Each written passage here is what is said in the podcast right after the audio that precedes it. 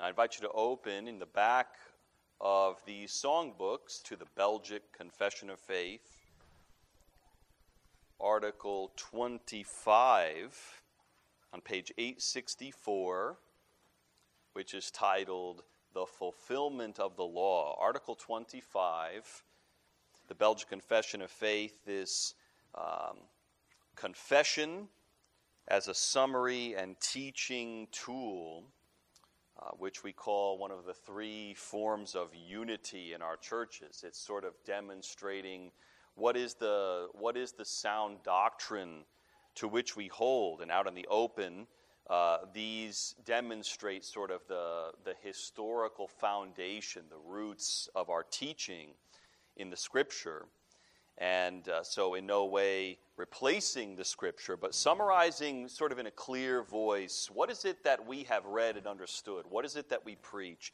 And this is concerning the fulfillment of the law. Listen carefully. Uh, it's reaching for sort of a whole Bible teaching. We believe that the ceremonies and the symbols of the law have ended with the coming of Christ, and that all foreshadowings have come to an end so that the use of them ought to be abolished among Christians. Yet the truth and substance of these things remain for us in Jesus Christ, in whom they have been fulfilled. Nevertheless, we continue to use the witnesses drawn from the law and prophets to confirm us in the gospel and to regulate our lives with full integrity for the glory of God according to his will. This is our confession of faith. We want to see how this principle shows itself in many places in God's Word, but particularly by turning to Acts 15. Acts 15 in the New Testament. As we think about this principle, what has changed with the coming of Christ? And it was a major change for the church, an incredible shift so that when we, for instance, stand at God's table and talk about the new covenant in Christ, uh, it matters then what uh, fulfillment he has brought and what has changed for us in him.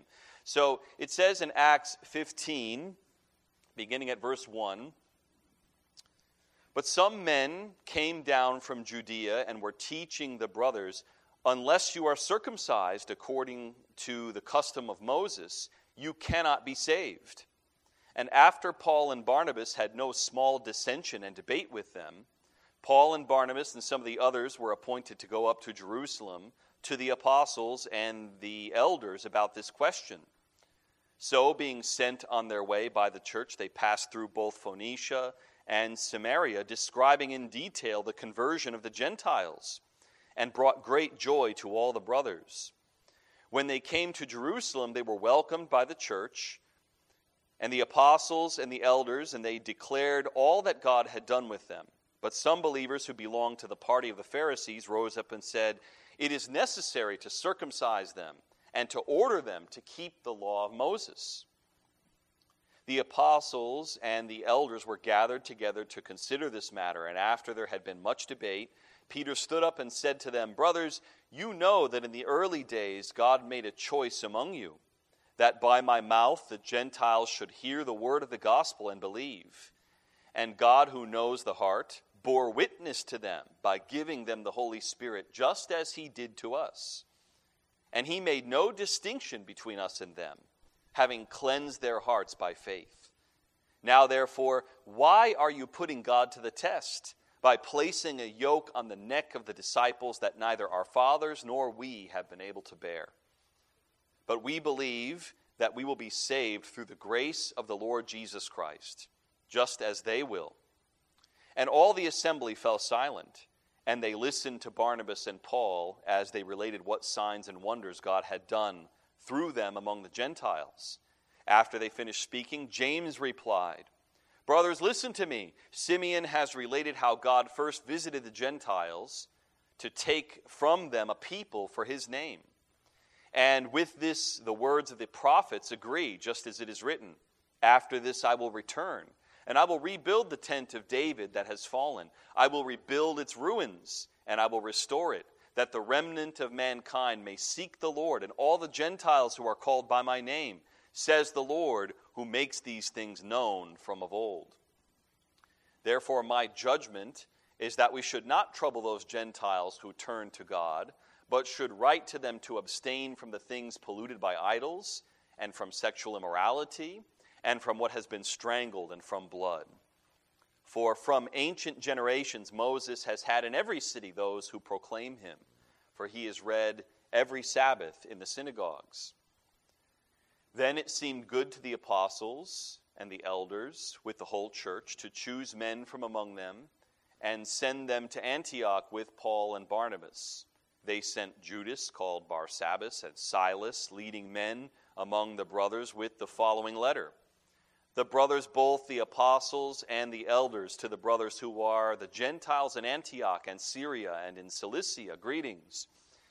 Since we have heard that some persons have gone out from us and troubled you with words unsettling your minds, although we gave them no instructions, it seemed good to us, having come to one accord, to choose men and send them to you with our beloved Barnabas and Paul, men who have risked their lives for the name of our Lord Jesus Christ.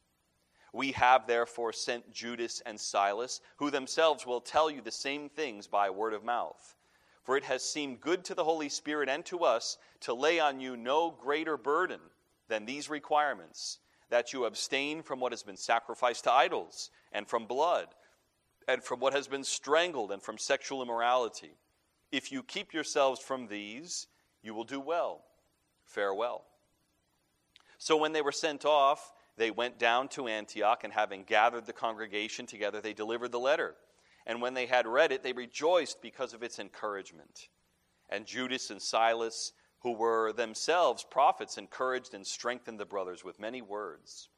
And after they had spent some time, they were sent off in peace by the brothers to those who had sent them. But Paul and Barnabas remained in Antioch, teaching and preaching the word of the Lord with many others also. This is God's holy word dear congregation of the Lord Jesus Christ, when you read widely in the scripture, when you read in the Old Testament, there are many things there that are hard for us to picture and things that we've never done or maybe even thought of doing. So that it's hard for us to fully imagine maybe what it's like, for instance, to observe the Feast of Booths or to imagine what kind of details went into the celebration of the Feast of Trumpets. And some of us, maybe not all of us, are happy to eat shellfish and have had a lobster and have not thought about whether the hoof of the animal we ate was cloven or not and what that means for purity and so on. We haven't even checked the hoof of the animal we ate. It's hard to imagine uh, the sights and the sounds and the smells of the tabernacle or temple courts with the blood that's being spilt for sacrifices and with the work that goes on uh, and the, the slaughter and sacrifice of animals and the smoke of the altar. And we may have only a dim mental picture of you know, how the Passover table looks when it's set, uh, and so on. Many of these things we have never experienced, and yet we are counted as God's beloved people. We are counted as sons and daughters of Abraham we are counted by virtue of our baptism as circumcised in the heart. And we believe these things according to the word of Christ.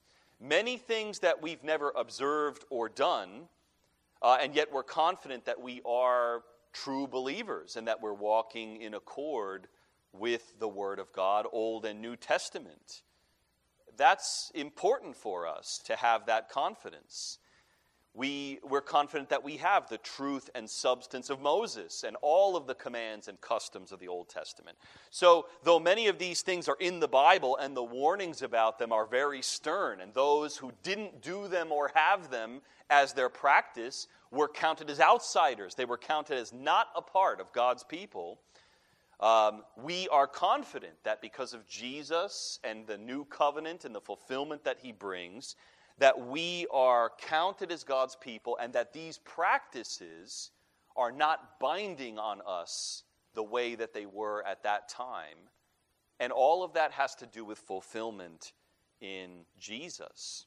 Instead, we are sure that they've come to their natural end.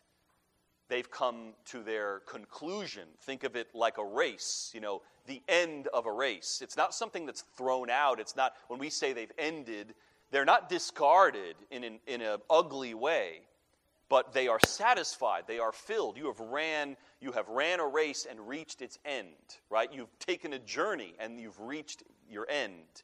And there's no more traveling to do and none of those things that we did on the road um, are now you know are now binding on us as we've reached the fulfillment. This is the way we think about these things, and that uh, that means that we're thinking about fulfillment. So in the early church, the Jews who accepted Christ, many of them their whole lives, and even after receiving Christ, they were still living according to a Mosaic pattern. They were still living according to God's laws and customs, including circumcision and dietary laws and ritual purity, ceremonial cleanliness in a number of ways, uh, temple worship and sacrifice, and so on. And as God revealed his saving purpose in Jesus, things were rapidly changing. And they were coming to acknowledge that even Gentiles who had no track record of these practices and had not lived this way, they were being engrafted into Christ and they were a part of his church body, receiving his spirit and the cleansing of their hearts and a legitimate place in the covenant. The Jerusalem Council, they agreed that the ceremonies and the symbols of the law had given way to fulfillment in Christ, resulting in a light burden on the Gentiles. That's what we're seeing in Acts 15. The Jerusalem council, they believed and they agreed that the ceremonies and the symbols and the types, as it were, of the Old Testament uh, and the customs of Moses and so on, that these had given way to fulfillment in Christ, resulting in a light burden on the Gentiles.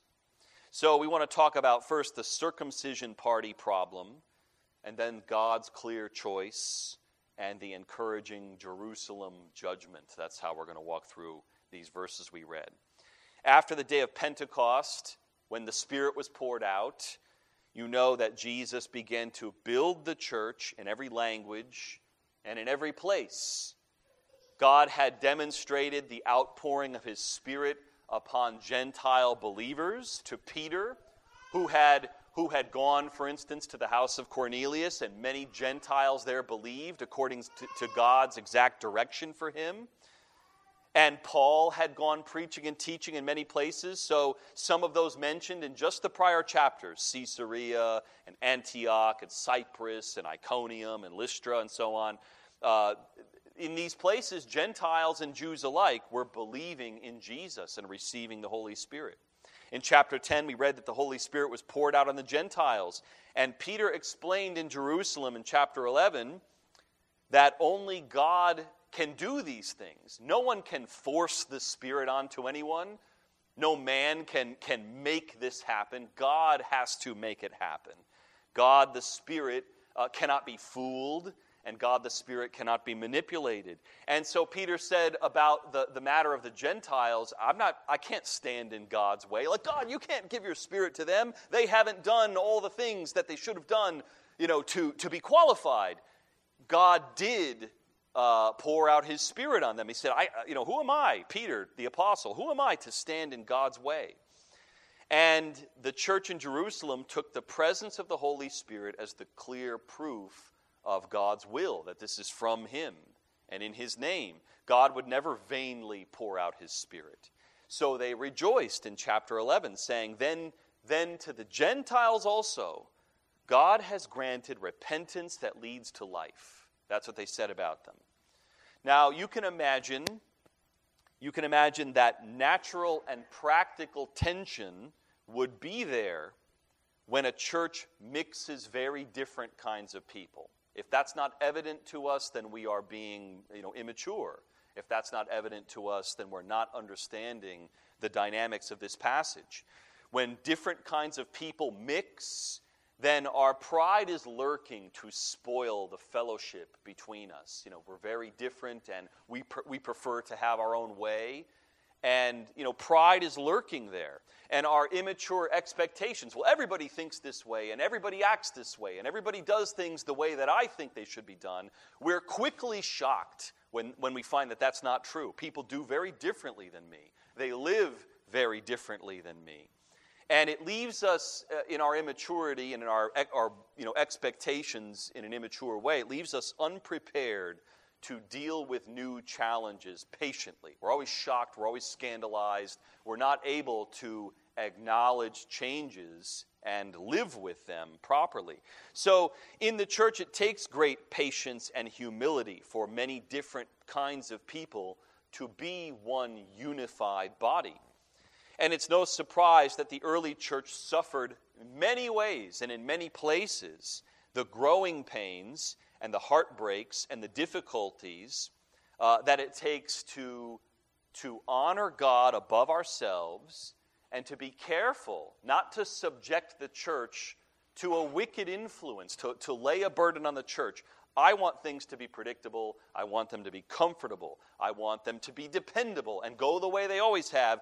And I want church to be normal. You know, I want, I want things to be normal for me and we find out well that's that's not the you know god's commitment or purpose in the church um, you know that's why i titled the sermon the way i did the weight of the normal do, do i place the weight of what i think is comfortable normal right on others that has little to do with what god has said what god has purposed the change that he has in mind um, even radical transformation for both jew and gentile alike we often grapple with this. Do we too much desire things to be normal and tidy and easy to predict, and in that way trample on others to have our way?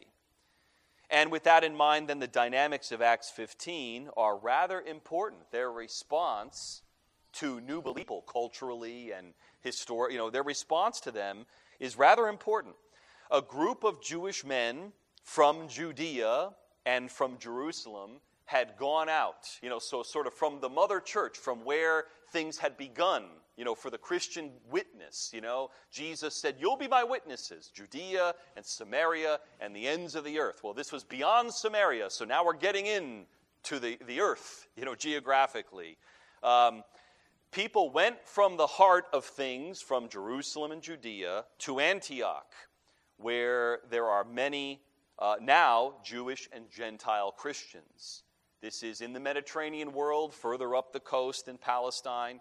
And you know, can look in your you know, mental map, or if you can't picture it, look in your study Bible, look at the maps and find Antioch, and you'll see. So they went from Jerusalem and from Judea, and they started teaching, and it appeared that is, is, this the teaching of the church? These people are coming from Jerusalem, and do they bring with them the authority of the church and the authority of the apostles? That was the question uh, they started teaching that if someone has faith in Jesus, then they must be circumcised and live according to the customs of Moses, or they can't, they can't have Jesus unless they change their culture, unless they change their ways uh, in these uh, matters, in circumcision and, and some of these customs, how they eat, how they dress, etc., uh, how, you know, what, what they uh, culturally do. Um, they must become circumcised and live according to Moses. And the implication then is ceremonial purity and a drastic change of their culture onto a Jewish track. It estranges them from their whole former life. Not just Christ and the transformation that he brings, but it estranges them from almost everything that they've ever known in order to meet the dietary restrictions and the sacrifices and festivals and so on, these things that are common for centuries for the Jews. So this caused a massive stir in the church and a significant debate between them, these Jews who had come down from Jerusalem, and Paul and Barnabas, who set off, uh, appointed by the church in Antioch, set off for Jerusalem to settle the matter and to find out, you know, is this, is this uh, going to be the rule, you know, among the churches? Imagine Imagine that your friend took a ferry to Fire Island across the bay, and they wanted you to meet them. And so you sailed your sailboat out to meet your friend across the bay. And your friend says, No, no, no, I wanted you to meet me here, but not, not by that way. Sail back, take the ferry, and meet me. That's the right way you know, to get to this island. And then another friend shows up. He took his motorboat. You know, no, no, no, no. Motor back to where you came from. Get on the ferry and meet me at the island. That's the way you you can arrive on this island. And then another person, amazingly, swims the whole bay and walks out of the water and says, I'm here. You know, I, I, we have met. And we say, no, no, no, swim back, get on the ferry, you know, take the ferry here, then you can meet me. Then, then we can all stand together on this island. You say that that doesn't make any sense. It doesn't, it doesn't make sense to go back to redo uh, that, that travel. The Lord had poured out his Spirit on many Jews at the time of Pentecost, and they had all approached from a certain direction. They had approached through Moses, the Old Testament customs of Moses, and they had arrived now at the goal of those customs faith in Jesus. And for those under the law, that is, under the, the Mosaic you know, law, they had arrived at its true end. And that's a wonder, and that's full of the Spirit of God. What a blessing. Repent and believe in Jesus and receive the Holy Spirit that God pours. And they had received His Spirit. And Pentecost was a, a great and joyful celebration of that life. But now, these others who were showing up from many different directions boat, plane, submarine, swim, whatever it is, they're showing up. And God uh, has given them His Spirit. He sealed His Spirit to them, and they were not second class. And their mode of arrival was really not the question.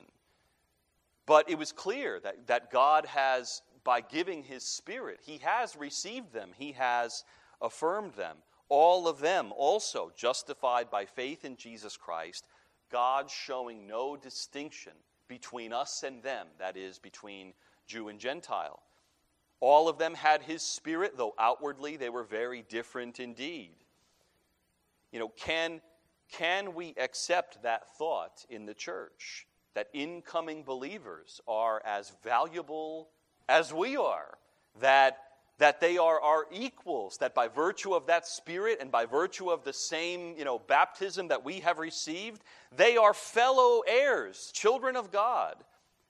Or are we only able, in a manner of speaking, to receive them as subordinates, you know, uh, and it's more like, you know, hey, I have seniority. I was here first, and now you're here, and you know you'll get up to speed eventually but there's a sort of second class you know like the like the job environment you know. I have i have my tenure i have my seniority and those that are received here you know that's great that's nice the work needs to go on but you know there's there's a pecking order. Well that matters that matters to the church deeply and this is you know this is a test of the attitude of the Christian church. So, in the second section of this chapter, verses 6 to 21, the apostles and the elders of the church in Jerusalem gathered together along with Paul and Barnabas to discuss this matter for peace in the church. What is right in God's eyes? What is a spiritual response? And they wisely discerned God's clear choice. God had made a choice, says Peter. So, what did they do? They openly debated the matter, and look what was persuasive to them. Peter described the revelation that God had made plain to him and the resulting actions of the Holy Spirit that were plain to see. The Gentiles had believed the word of God in truth, and God cannot be fooled. He knew their hearts. You know, God, who knows their hearts, gave them the Spirit. It's not a show, but God saw into them and He did not withhold, and it's not vanity. Uh, but he poured out his spirit to them, and it says, cleanse their hearts by faith. That's no small matter. That's what we have received in Christ. In whatever condition, those who believe in him, with, put their faith in Jesus, their hearts are changed. So Paul and Barnabas then went still further. They related the further spiritual signs that God had shown through their preaching and teaching among the Gentiles in many places. And finally, James compared what they had said and done to the prophets who came before. That is, uh, he judged that, that everything that they had said and every spiritual matter that they had related was in obvious agreement with the Word of God, the Word of God that had come through prophets like Amos and Jeremiah and Isaiah and Daniel. And so, what was their measure? How were they persuaded about what to do? Well, it was according to God's Word and Spirit. Very plain things. And it's my great hope that we would be careful to think the way that these men thought and to reason the way that they reasoned and to respect the things that they respect and be firmly rooted in the Christian life. What has God said in His Word? What has the prophetic Word shown us about our lives and about the challenges we face and about our culture and about you know, different possible conflicts and tensions and divisions? How do we settle them? And what is more, do we see our answers to such questions as plainly bearing the fruit of the Holy Spirit? which we are aware, we're aware of the fruits of the Spirit, not for division and discord, not for pride of place and, and uh, asserting ourselves over others, but instead for the love, joy, and peace, and patience, and kindness, goodness, faithfulness, gentleness, self control, unity in the body in a way that's full of the Holy Spirit. It shows these fruits. Lord willing, we would, we would look for these marks in every decision and then willingly and zealously and joyfully submit to them. If we would reason uh, in this way, we would stand on a firm foundation and it would be well with us. You know, they say later to the Gentiles in their letter, you would do well, you know, if you, if you uh, receive this from us. And this is what we, we want to do well according to the Word of God and His Spirit. Do I perceive a proper spiritual response to a problem or to a barrier or a decision in my life? And what does God's word say?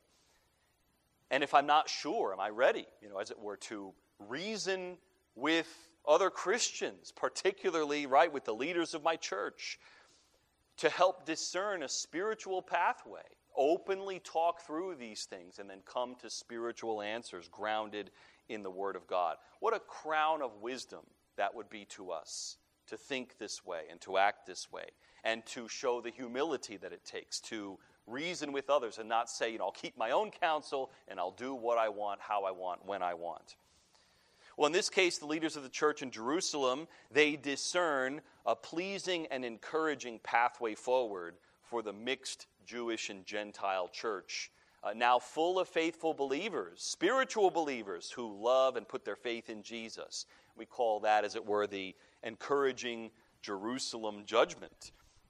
They, they did not place the many commands and regulations of Moses on the Gentile believers, but a light burden, a, a minuscule burden by comparison to what some had stood up to say. They've got, you know, they, they need circumcision and they need the customs of Moses, and by comparison, they, they put the weight of a feather on the backs of the Gentile believers, and that's important.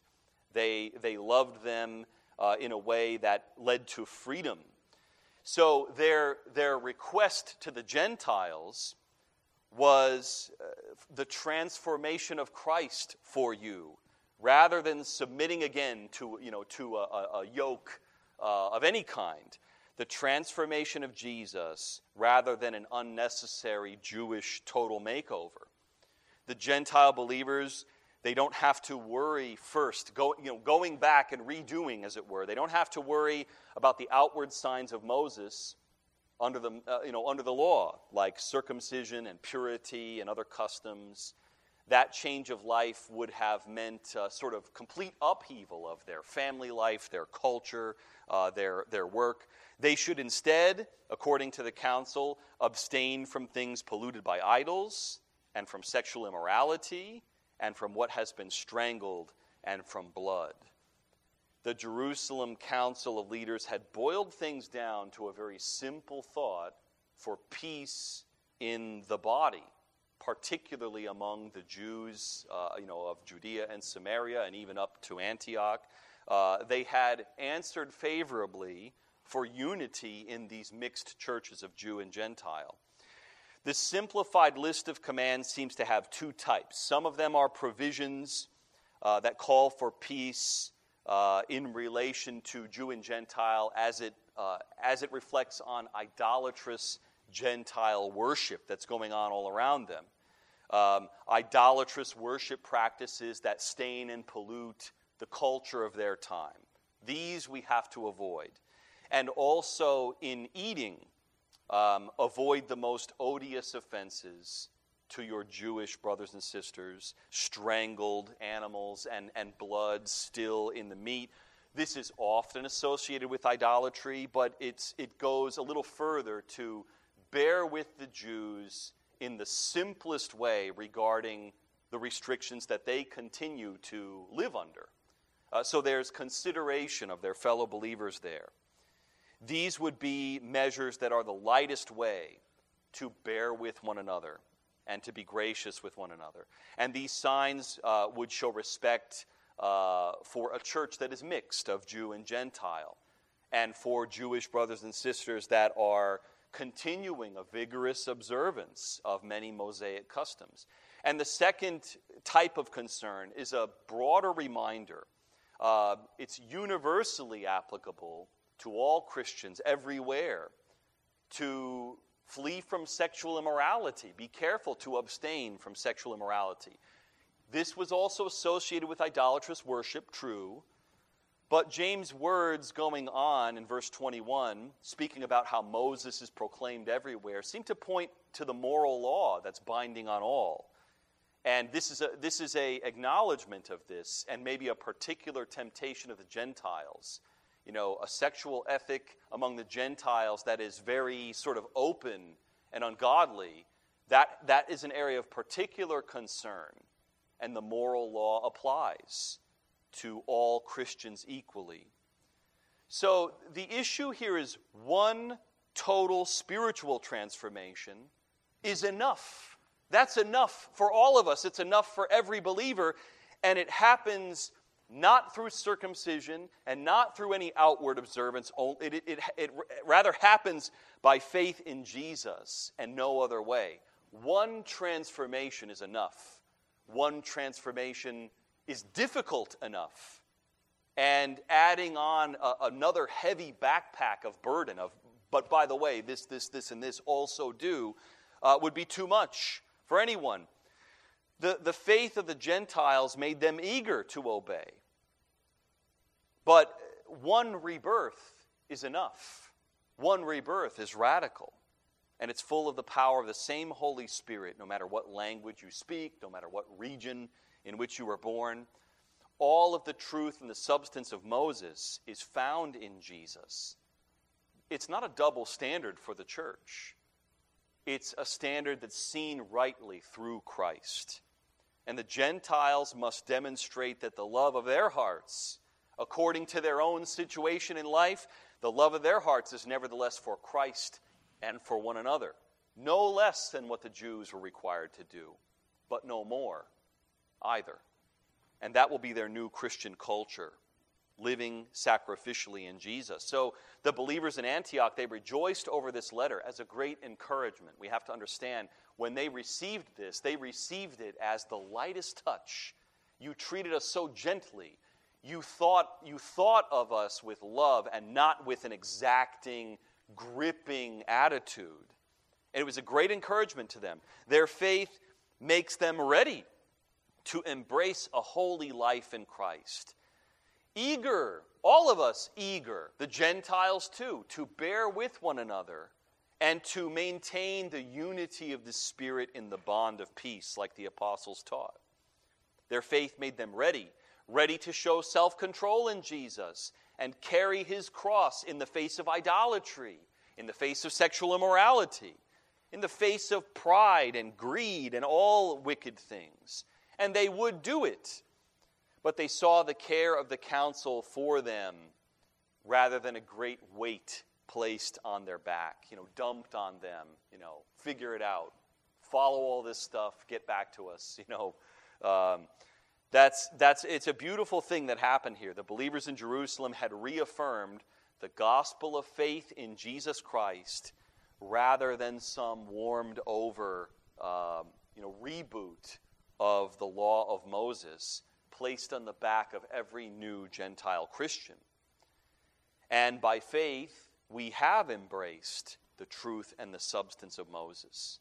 In fact, by faith, we have embraced the deeper and more difficult task that goes down to the depths of our souls. It's a difficult task that we have embraced, not an easier one and not a double standard for the church. So, all of us need to embrace this. The Apostle Peter, he admitted with humility in front of all the Jews, and this is no throwaway statement. Why, why would we throw on their backs the law that neither we or our fathers have kept perfectly? You know, how can that be the answer? And why would, be, why would we put God to the test and say, here's this thing that not even we can keep? Let's throw that on the Gentiles uh, this, you know, as well as us, knowing full well we can't, we can't and have not kept it perfectly.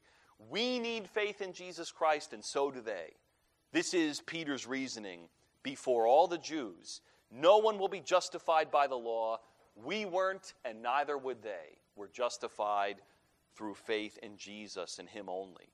All alike saved graciously, all alike given a spirit that we could not grasp for ourselves or take to ourselves, but was graciously given by God. So the Jewish Christians should strive for lawful purity, that is, the law of Moses, represented in the covenant of circumcision. They should strive for purity, and so should the Gentile. And wisdom will call for the different sacrifices that each one should make. So what is, you know, maybe one of the results? So what if the Gentile believers, for instance, keep their same style of dress? You know, how, how they dress themselves. There's no tassels on their garments like the Jews. There's no, you know, there's no requirements on them the way that, the, you know, the Jews would dress according to Moses. The Gentiles, too, need the object of those rules they too must avoid the pride and the temptation of, you know, of, of owning and wanting the finest things, you know, of clothing and jewelry and so on. Uh, they, they too need to avoid the vanity of outward beauty instead of the, the heart that has a gentle and quiet spirit, for instance. They too must be careful not to live vainly and in self indulgence and think about the purity of their hearts as the true projection of what it's like to know and to love Jesus, striving for purity against immodesty in a pornographic culture, which was true of their time also. Striving, that's their spiritual task. How is that less? How is that, how is that uh, in any way dishonorable? God makes no distinction. They're all called to that same way of thinking. So what, right? The, the Gentiles believe, and so they continue to eat pork. They continue to eat pigs. They eat a lobster. I don't know if there are lobsters in the Mediterranean. I guess only Bill would know. He's not here today. Um, they, they have to strive with the truth and the substance of God's word in their, in their eating. We have to strive with this. We're called, as it you know, not to not to live as it were in self-indulgence and gluttony, careful not to be wasteful or squander God's gifts that are represented in, in you know, sort of our willingness to accept from God daily bread. And we're careful not to go beyond that in an extravagant way. And we're careful also to depend upon Him and be thankful for what we have. They too should share hospitality with those who cannot share back with them in return. They should work hard with their hands also, so they have something to share with those in need. They should be careful not to let any habits about their food and drink and celebration trample over the goodness of God or, or become a celebration of profane idolatry. So their yoke that is the burden they bear. A yoke is something an ox would wear when he pulls a weight, you know, like a cart. The yoke is Christ and not one of Jewish custom. The burdens on them are Christ, which is the heart of the Mosaic law. No distinction between the two. Love and devotion to God that comes from the inside out. every time we talk about the law and, and what's binding on us, in, you know, for instance, in the Ten Commandments, it, it all is aimed there. This is no different. So when we reach out to new disciples, wisdom tells us that we're calling out for a mysterious kind of transformation. We're calling them to repent and to believe in Jesus, whose, whose life and whose truth brings a spiritual rebirth and a, and a total renewal and transformation from the inside out, our hearts and minds first, and ultimately uh, glorifying even our bodies at the proper time. But we're not asking them to automatically, by becoming a Christian, uh, you know, go back and undo all of your life. We have to dump our sins and uproot them. We have to dump our pride and uproot. But we don't have to disavow our family, deny mother and father. Uh, we don't necessarily have to immediately go out and quit our job and every hobby we ever had and, and change the way we look and dress and shave our mustache or grow a mustache. Or, you know, we don't have to, we don't have to add on top of the transformation of the Spirit man made transformations and burdens. That's not in any way the goal of the gospel. You know, so what is it that God has in mind for us? Is to become like Jesus, all of us, from whatever condition we have come to know Him. And, you know, so some changes will be radical, and some, you know, people couldn't look at you just standing on the corner as they drive by and say, "Oh, look at the transformation! look at look at how they've changed. They're a Christian for sure." It's like, well, it's it's not seen always just by sight. It's something that has to do with the heart and with the character and with the spirit that Christ gives. And so we think this way when Christ has become our everything, in all lesser things, there is great freedom. When Christ has become our everything, in all lesser things, we show patience. In all lesser things, we endure in all lesser things, we show gentleness. So, as a church body, we want to be careful about our impact on new believers. We want them to get the most of Christ and the best of us. That's important. It's important. Not a heavy demand from us and little of Jesus. That would be a failure in, in the eyes of, of the apostles and what has uh, been accomplished in Acts 15 the most of Christ and the best of us. So, how can we love and encourage new believers to race into Jesus and grow and remove every hindrance from them? How can we welcome them and speed them on in spiritual joy? And with this, you know, asterisk, and carefully, patiently, gently, with compassion, suspend our critique of lesser priorities. You know, if, if Christ is becoming your light, if he is becoming your everything, if you are being transformed in him, then what you eat and drink and wear and, and your, your work and many, you know, many things are priority B or priority Q. They are, they are much lower on the list compared to uh, the, the, the heart bound change that God has in mind. And so we'll be careful. This is so important that first things are first, that they would have the most of Jesus with the lightest burden that we can place on them about everything that's second, everything that's, that comes after. And in this way, um, we need wisdom and maturity to, uh, to have the older encourage the younger, not place heavy burdens on them, older men to younger men, older women to younger women, parents to their children, long-time disciples to new disciples, to receive them with compassion. And that takes wisdom and maturity on our part to know what's most needed and to lay off on some of the things that can wait. That's a very difficult thing. And it will show that we have contentment to humble ourselves like the council and say about ourselves, you know, we, we are not going to major on the things that even we can't do, but instead we'll be careful to honor Christ and what's first. We will, we will show the humility that they showed and the wisdom that they showed as they dealt with others. And we'll think about ourselves the right way. Who are we to do anything except joyfully and humbly receive new believers, even as more significant than ourselves, putting their needs before our needs? This would be pleasing to God. Then we would do well, showing them more of Christ giving them, offering them sacrificially the best of us at their service, and all of it bringing glory to the name of Jesus before the watching world. Amen.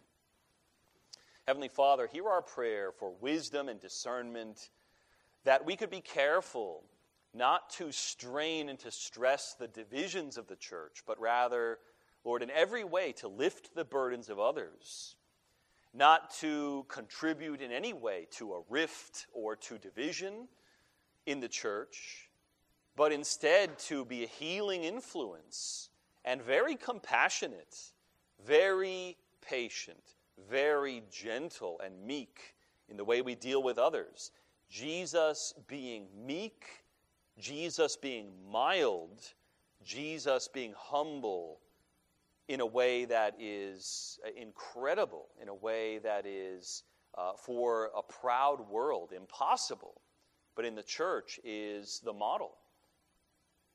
So, Heavenly Father, we pray for the kind of faith and the kind of um, honor uh, within the church that looks to Jesus first and is very careful to encourage the weak, not to, to snuff out the smoldering wick or break the bruised reed, as your word has said, uh, but to show compassion, overwhelming love for others.